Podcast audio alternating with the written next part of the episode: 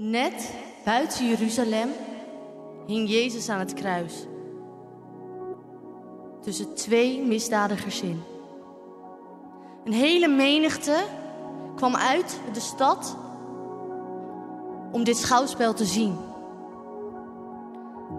Op het middaguur viel er een dichte duisternis over het gehele land.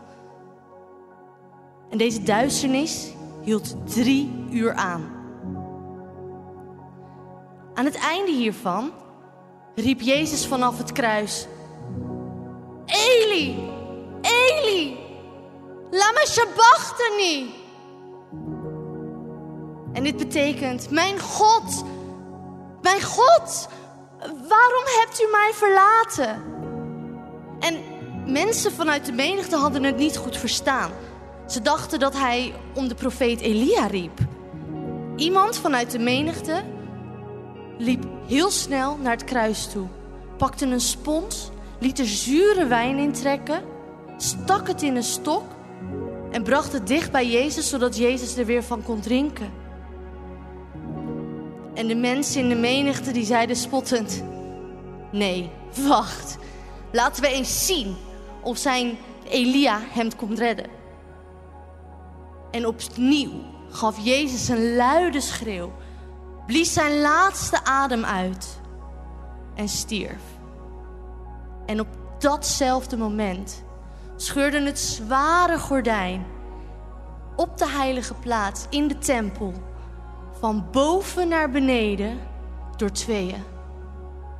En de aarde die trilde, rotsen die scheurden, graven die gingen open en veel gelovige mannen en vrouwen die gestorven waren, werden weer levend. En drie dagen na die opstanding van Jezus verlieten ze de begraafplaatsen en gingen naar Jeruzalem. Ze werden door zoveel mensen gezien. En de commandant en zijn soldaten die bij het kruis waren, schrokken zo vreselijk van de aardbeving en van alles wat zij zagen en voelden gebeuren.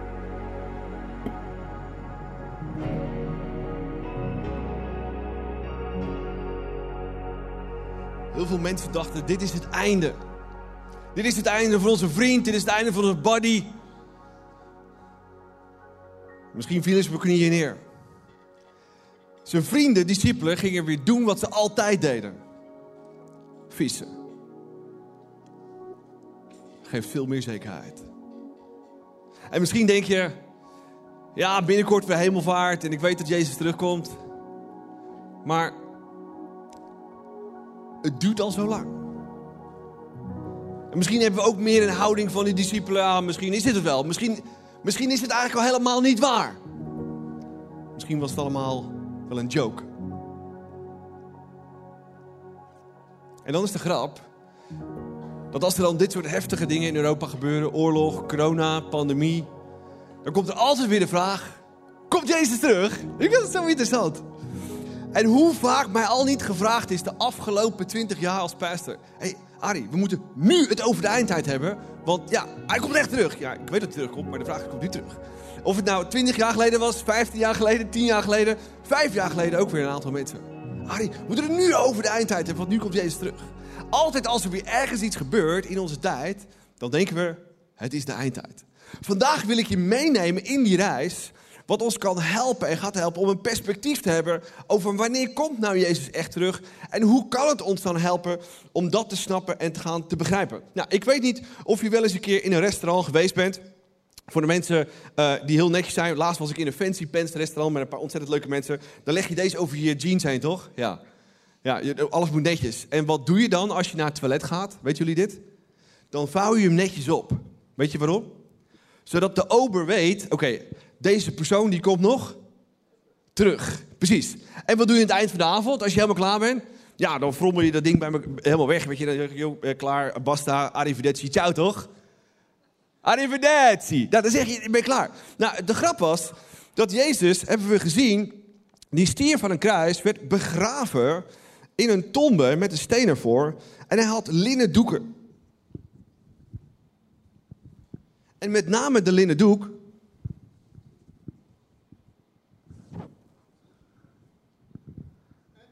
die om zijn hoofd heen zat,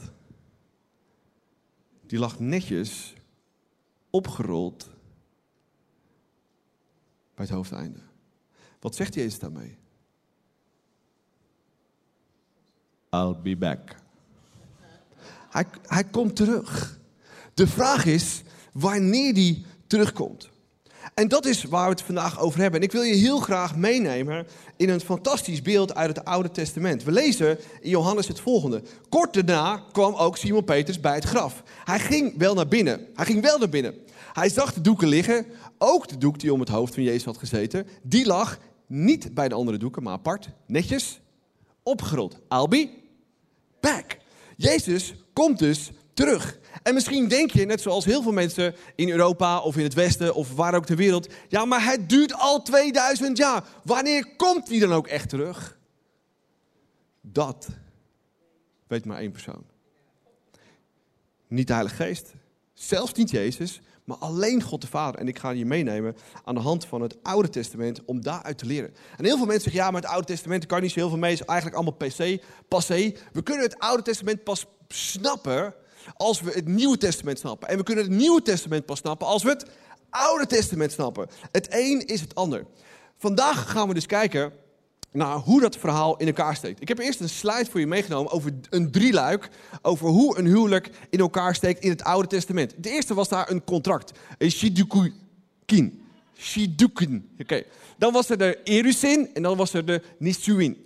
En het gaat om, om contract, verloven en trouwen. En ik ga je vandaag meenemen in deze drie stappen, zodat je snapt en begrijpt hoe een Joods huwelijk er precies uitzat.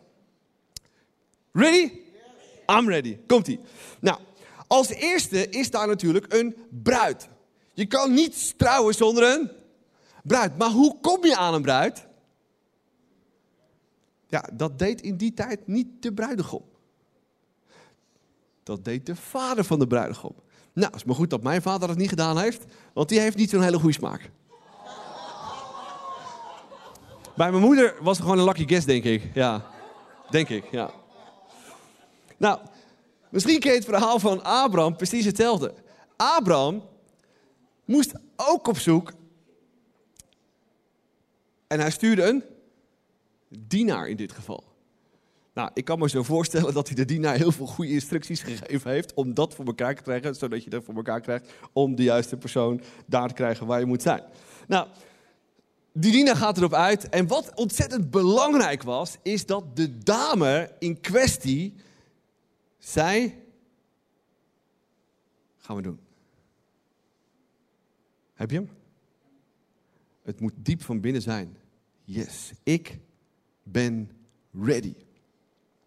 En dat is dus als eerste de keuze van de bruid. We lezen dat in 1 Petrus 1, als het gaat om Jezus. Dus vandaag gaan we kijken aan de ene kant dus een huwelijk in het Oude Testament en de parallellen van ons huwelijk met Christus en onze verhouding met Jezus.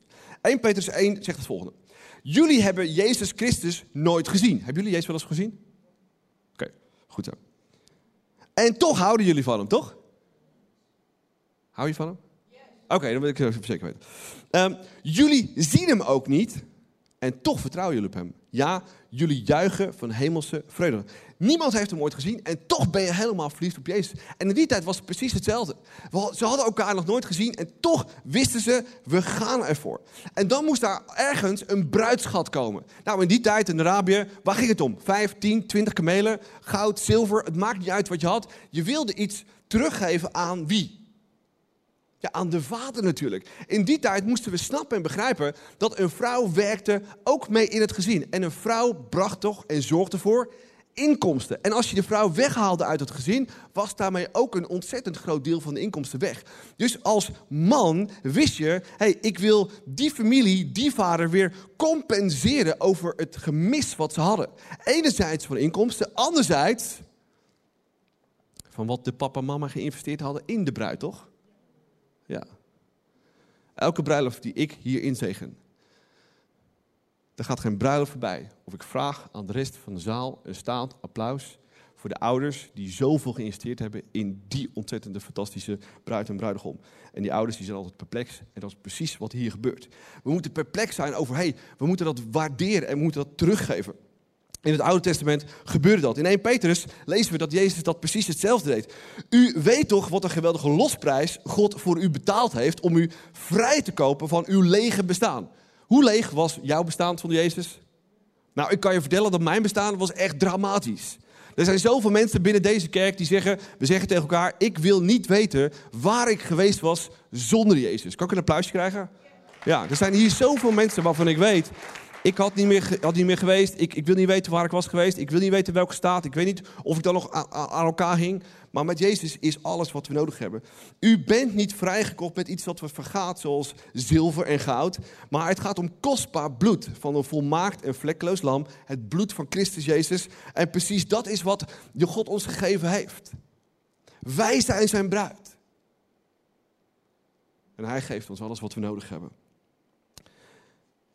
En in Johannes 19, vers 30 lezen we het volgende. Mijn taak is vervuld. Oftewel, aan het kruis zei hij, het is volbracht. Nou, dat is wat hij deed. Hij had de, de, de prijs betaald. En precies dat woord moeten we snappen. Want het woord volbracht is kala. En precies de wortel van het woord is kala, bruid. En dat is zo fantastisch om te snappen en te begrijpen. Het Hebreeuwse woord kala betekent dus volbrengen of voltooien. Datzelfde woord kala betekent ook bruid. Dat laat zo zien dat het een met het ander verbonden is. Dat het kruis van Jezus direct te maken heeft met de prijs die Jezus niet alleen voor ons betaald heeft, maar ook voor ons allemaal betaald heeft. En dan komt er de verloving. Zijn die mensen die echt verloofd zijn? Ja, dat gebeurt niet. Ja, ik ben ook niet verloofd, maar in die tijd was verloving het moment. Ik ga het je straks veel duidelijker uitleggen. Dit moeten we echt snappen. Dit was het moment. Dus eerst was daar het contract. Dus je sprak af, weet je, wij gaan verloven en wij gaan trouwen. En dan ging men voorbereidingen maken, voornamelijk voor de eruzin, de verloving. En je ziet hier zo'n hoepa, geen hoepel, maar een hoepa. Je ziet het vaak bij Joodse uh, bruiloften. Dat was een beeld van het toekomstige huis waar ze in zouden wonen. Maar ook het toekomstige huis waar we voor de eeuwigheid in gaan wonen. Zie je de verbanden? Is echt super nice. En precies dat is wat er gebeurde. En in het verband met Jezus gebeurt daar precies hetzelfde. U weet toch wat een geweldige losprijs God uh, heeft betaald om u vrij te kopen. Het is het lege bestaan dat u net als uw voorouders leidde. Zonder slaaf zijn we, zijn we, zijn we, zijn we geleid door onze gevoelens, geleid door onze gedachten, geleid door alles wat ons tegenhoudt om dat te worden wat God voor ons heeft. En precies die bruid, dat is wat wij zijn. En als een bruid, hoe zag een bruid er in die tijd uit? Had hij rechten? Ja, een bruid in die tijd had helemaal niets. Neem je mee. Geen rechten, geen zekerheid, geen garantie voor de toekomst, geen bescherming en geen verzorging voor de verloving. Maar na de verloving, dat was het officiële moment, had ze wel rechten, had ze wel zekerheid, had ze wel garantie voor de toekomst, had ze wel bescherming, had ze wel bezorging. En precies wat er gebeurde in die tijd, is precies ook wat wij hebben. Want als wij uiteindelijk snappen en begrijpen, Jezus stierf voor mij, ik haal hem in mijn leven, van wie zijn we dan? Van Hem, van de bruidegom Jezus. Hij verzorgt ons, Hij helpt ons, Hij beschermt ons, geeft ons alles wat we nodig hebben. En soms gaan we met Jezus om. Ja, ja, is coole dude. En ja, af en toe ga ik even naar ICF toe. Ja, weet je, ik denk wel dat ik ergens christelijk ben. Maar God en Jezus wil zoveel meer voor je doen.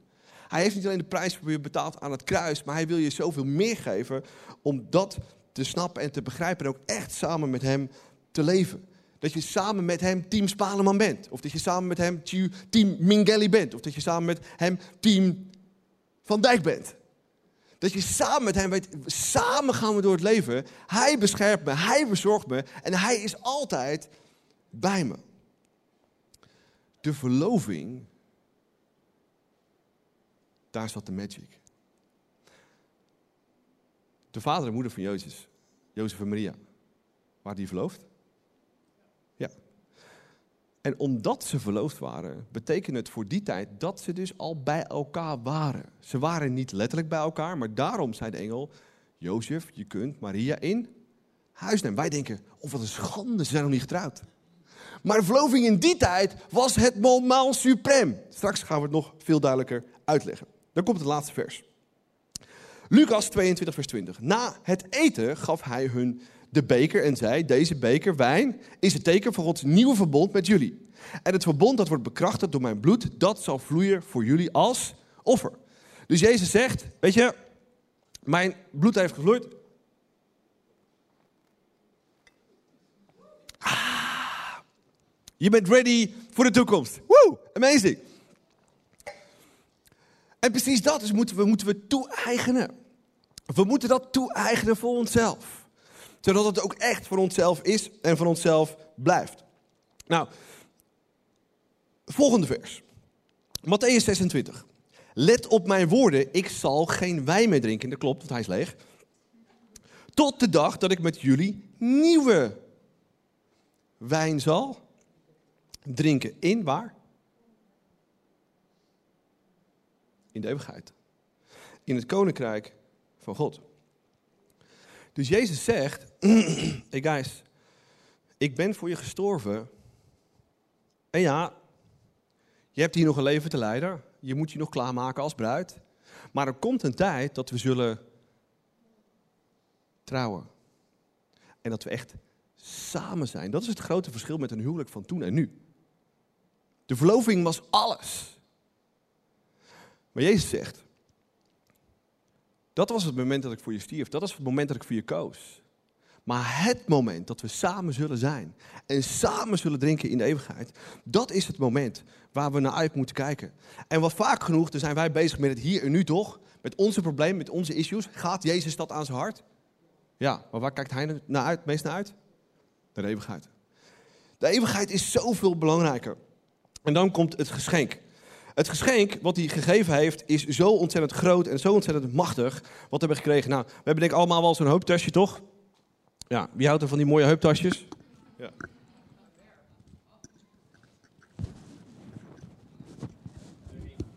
Wij Nederlanders worden niet bestolen in het buitenland. We hebben een heuptasje bij ons.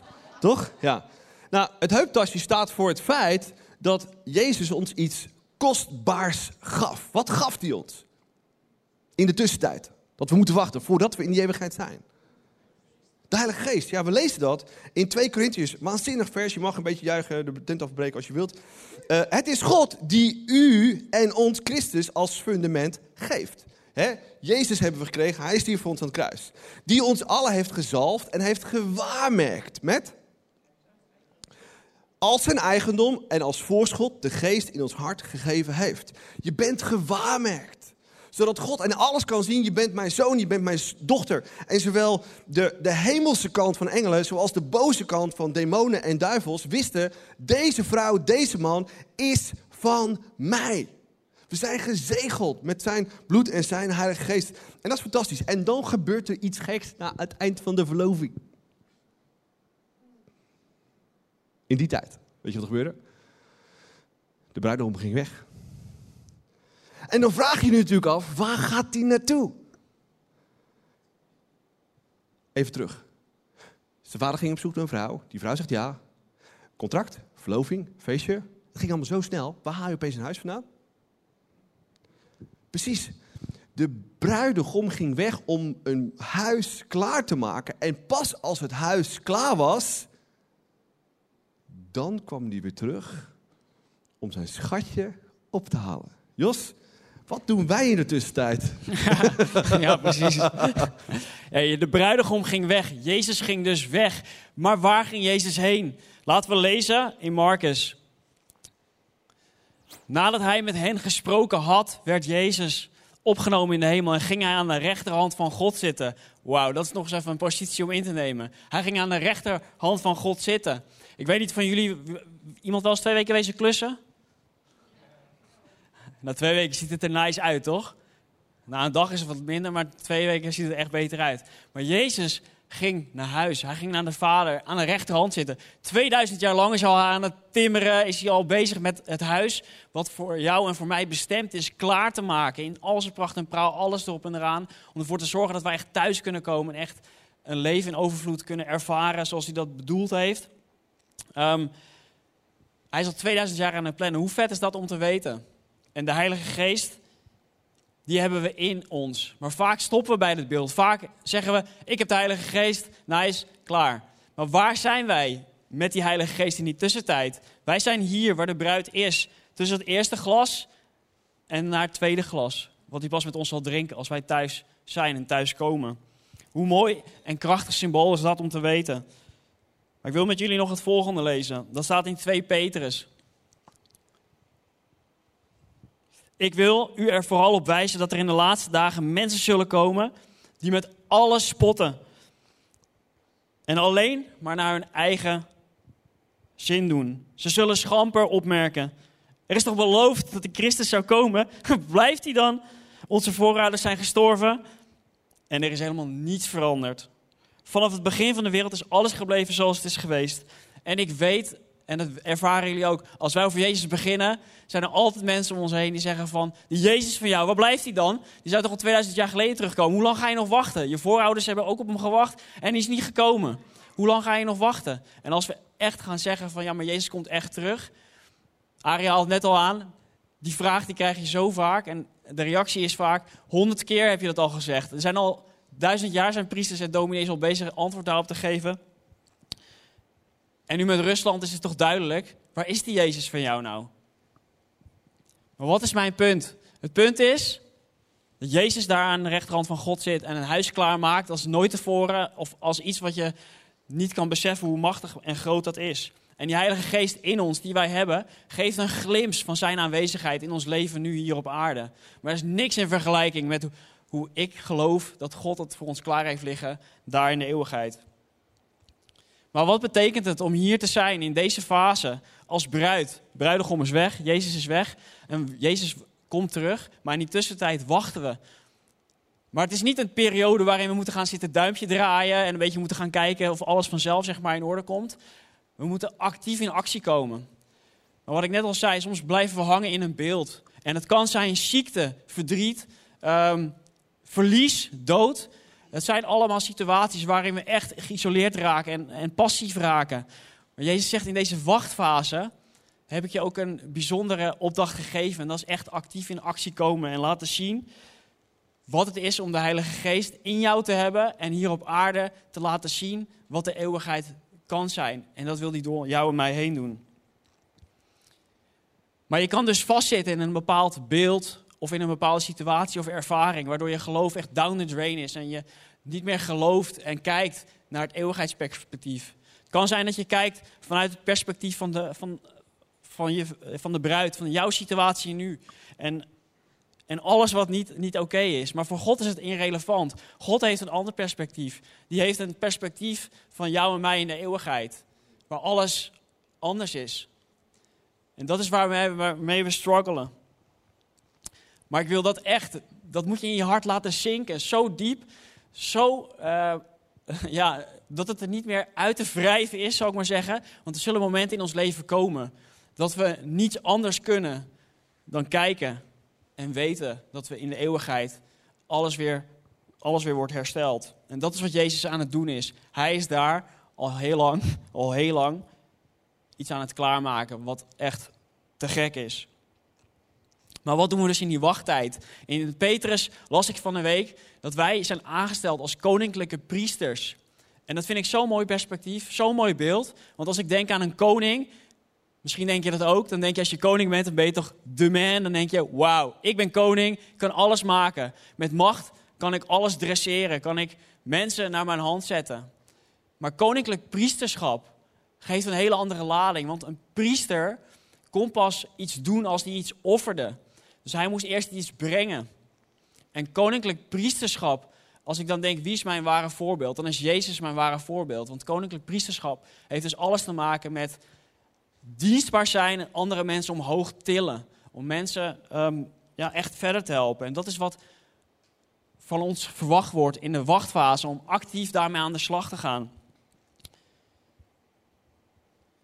En gelukkig heeft Jezus, is Jezus dat offer geweest is hij teruggegaan naar de hemel. Hebben wij de Heilige Geest gekregen. En met die Heilige Geest kunnen wij dus een koninklijke priester zijn. Maar zijn we ook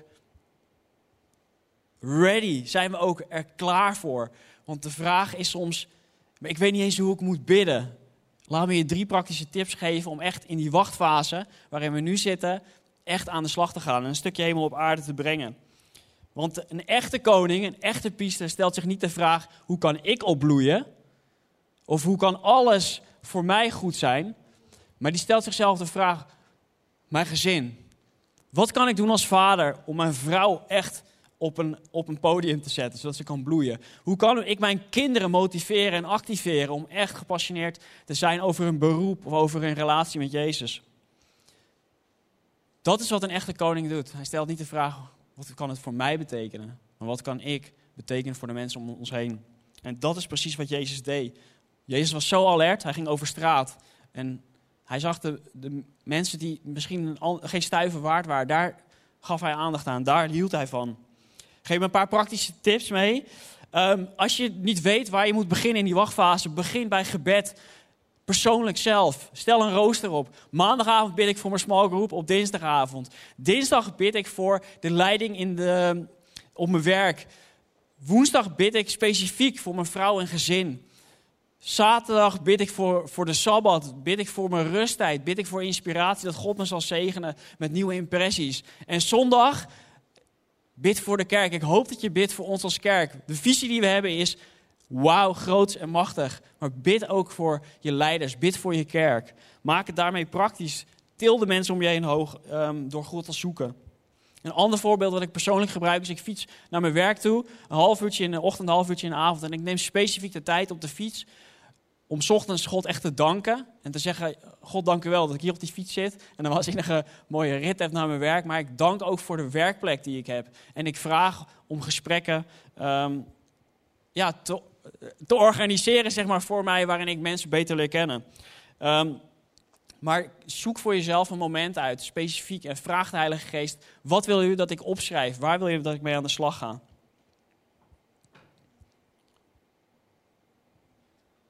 Want als jij echte koning en priester bent, dan laat je het niet aan het toeval over. En soms is het leven zo bedrukkend dat we in die wachtfase alles maar nemen voor als het is. Maar Jezus vraagt ons echt in beweging te komen, om echt in actie te komen.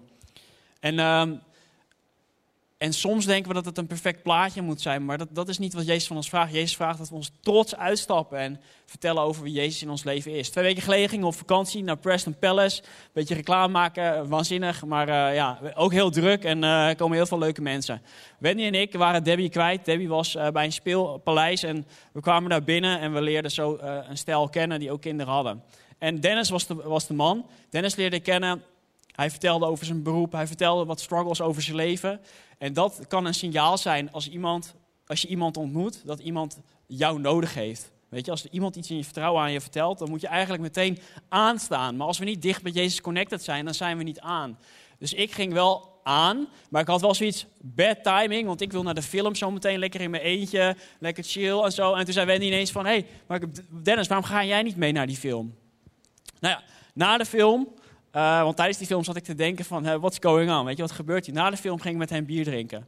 Hij deelde met, met mij zijn periode van verslaving. Hij is tien jaar, heeft hij, uh, is hij, was hij verslaafd geweest aan cocaïne.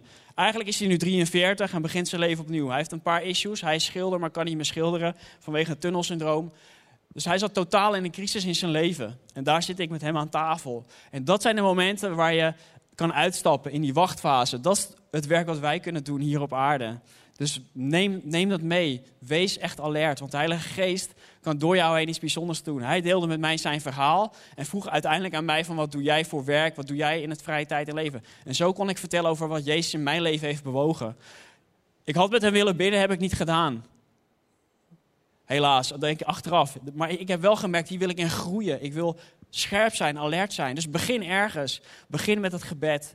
Ga dan praktisch aan de slag en wees alert, want mensen komen voorbij en, en, en, en willen eigenlijk dat jij met hun die reis gaat um, en hun vertelt over wat er voor ons klaar ligt. En weet je wat? Ik bid voor hem, voor het gesprek wat we hebben gehad. Ik bid voor het zaadje wat we hebben geplant. En ik hoop dat hij in zijn omgeving ook een kerk vindt die hem echt hiermee verder gaat helpen. Wauw, ja. Ik hoop dus met mijn hele hart dat je ook Jezus ergens in je leven hebt genomen. Dat je zegt, weet je, ik snap waarom Jezus stierf. Ik snap dat hij voor mij uh, doodging. Ik snap dat hij voor mij ook opstond. En ik snap dat ik hem in mijn leven kan krijgen, zodat, zodat, zodat ik zijn bruid word. Hij heeft de prijs al lang betaald. En als je dat doet, dan zegelt hij je met zijn heilige geest. En dat precies zien we terug in het huwelijk. Waarin een man zegt, weet je, je bent mijn vrouw, je bent mijn schat, je bent mijn bruid. Maar het ging niet zozeer om de verlovingsfase. Want de verlovingsfase was alleen maar het moment waar je tegen elkaar zei: wij gaan samenwonen. Je kijkt natuurlijk wel uit naar het moment dat je ook echt gaat samenwonen, toch? Dat is le moment suprême, de crème de la crème. Dat je denkt van ja, we willen gewoon samen zijn in dat huis. Dat is Gods perspectief ook. Dat we samen zullen zijn. En dat is ook vaak onze issue. Ja, maar dan zeggen we, eh, mijn issues met mijn werk en mijn issues met mijn gezondheid en mijn issues met me in het hier en nu. En ja, Jezus raakt dat zijn hart over wat jij allemaal meemaakt in zijn leven. Maar waar Jezus naar uitkijkt, is dat moment. En ik hoop met heel mijn hart dat je voorbij je leven voorbij jouw uitdagingen zo'n grote hoop hebt. Dat je weet, dat is het moment dat ik in zijn ogen kijk en hem in mijn armen sluit.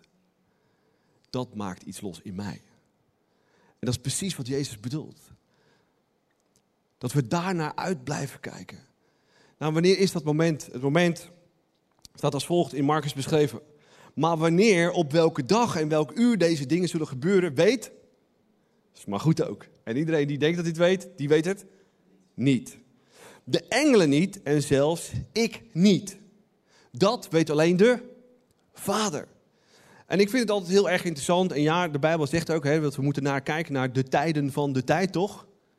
Ja, weet je, de vraag is, als het heftig is, wat is heftig? Is het voor ons Westelingen heftig? Is het voor ons Afrikanen heftig? Is het voor ons Aziaten heftig? Is het er allemaal andere definities? Ik doe één ding, ik laat het los, ik geef het aan God. En ik weet, ik geef ook al mijn issues, al mijn zorgen, al mijn ellende en pijn, geef ik aan Hem. In het hier en nu, op dit moment. Maar ik kijk uit naar dat moment, aan het eind van mijn leven, of wanneer Hij terugkomt. Eén van de twee. Aan het eind van mijn leven, als ik ga hemelen, gepromoveerd word in dat huis. Of als hij eerder terugkomt, om daar bij hem te zijn. En ik denk dat dit topic, de eeuwigheid, dat we dat zoveel beter moeten gaan snappen en begrijpen. Want we leven zo vaak in het hier en nu. Het hier en nu is wat Jos zegt. Het is wachttijd, het is voorbereidingstijd, zodat de bruid zich mooi kan opmaken, toch? En zich klaar kan maken om echt samen te zijn. En dat is precies wat trouwen is. Voor die tijd. Dat was niet het feest, het was het letterlijk samen zijn met elkaar. In dit geval met Jezus. Ik hoor nog steeds geen applaus. dat is wat het is. Om daar naar uit te kijken en daarvan te genieten. Want Jezus zegt ook uiteindelijk: Het oude is voor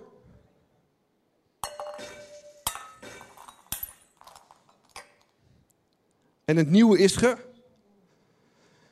Jezus kijkt maar naar één moment uit. En dat is dit moment.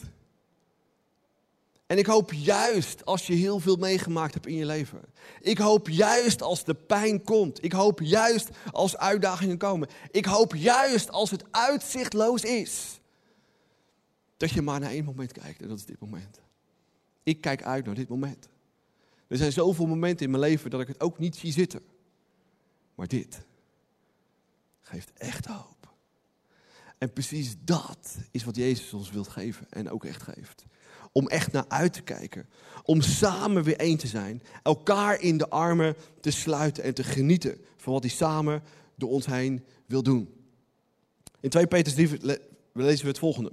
Sommigen denken dat hij treuzelt met terugkomen. Maar dat is niet zo.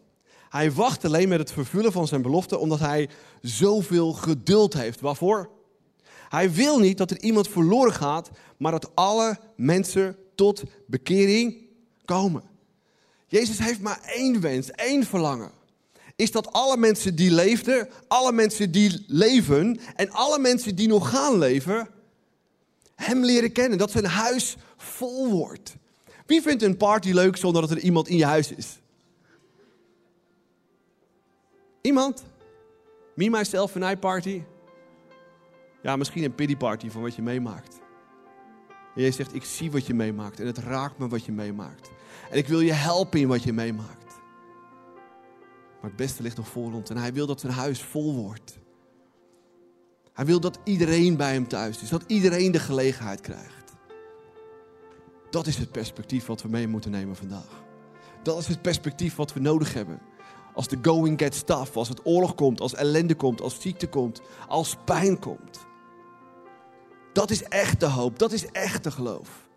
Dat er eens een dag zal zijn dat alle pijn en jouw ellende voorbij is. En dat we dan bij Hem zijn, kunnen genieten van al die pracht en praal, van al zijn warmte, van al dat licht wat Hij ons geeft. Daar kijk ik naar uit. We gaan luisteren naar het nummer Jezus overwinnaar. En ik hoop met heel mijn hart dat je één, al je zorgen, je pijn, je verdriet van het hier en nu bij Jezus wil brengen. En zeg, Jezus, genees mijn hart. Genees mijn pijn. Wees mijn beschermer, wees mijn verzorger. Ik heb het altijd alleen maar ik weet, ik ben uw bruid en u wilt mij verzorgen. En twee, om jezelf in je hoofd en in je hart voorbij jouw pijn, jouw uitdagingen te kijken naar de toekomst. Waarin je letterlijk weet, Jezus is overwinnaar. Ooit zullen we bij hem zijn. Kan ik hem in zijn ogen kijken? Kan ik hem in mijn armen sluiten? Zullen we dat samen doen? Jezus, dank u wel voor wie u bent. Dank u wel voor het waanzinnige beeld van het huwelijk in het Oude Testament. Dat beeld wat zoveel boekdelen spreekt over wie u bent en wat uw hart is voor ons. Jezus, dank wel voor het feit dat u het beste aan onszelf gegeven heeft als het grootste cadeau ooit. Dank wel dat u een kostbaar bezit gegeven heeft, uw Heilige Geest. En Jezus, ik wil hier nu op dit moment vragen, kom in mijn leven. Ik wil uw bruid zijn. Maar belangrijker nog, we willen vooruitkijken naar dat moment dat we ooit bij u zullen zijn. Wat een waanzinnig moment zal dat zijn. Wat zoveel hoop geeft, wat zoveel kracht geeft. Dank u wel dat u door de eeuwen heen alles onder controle heeft.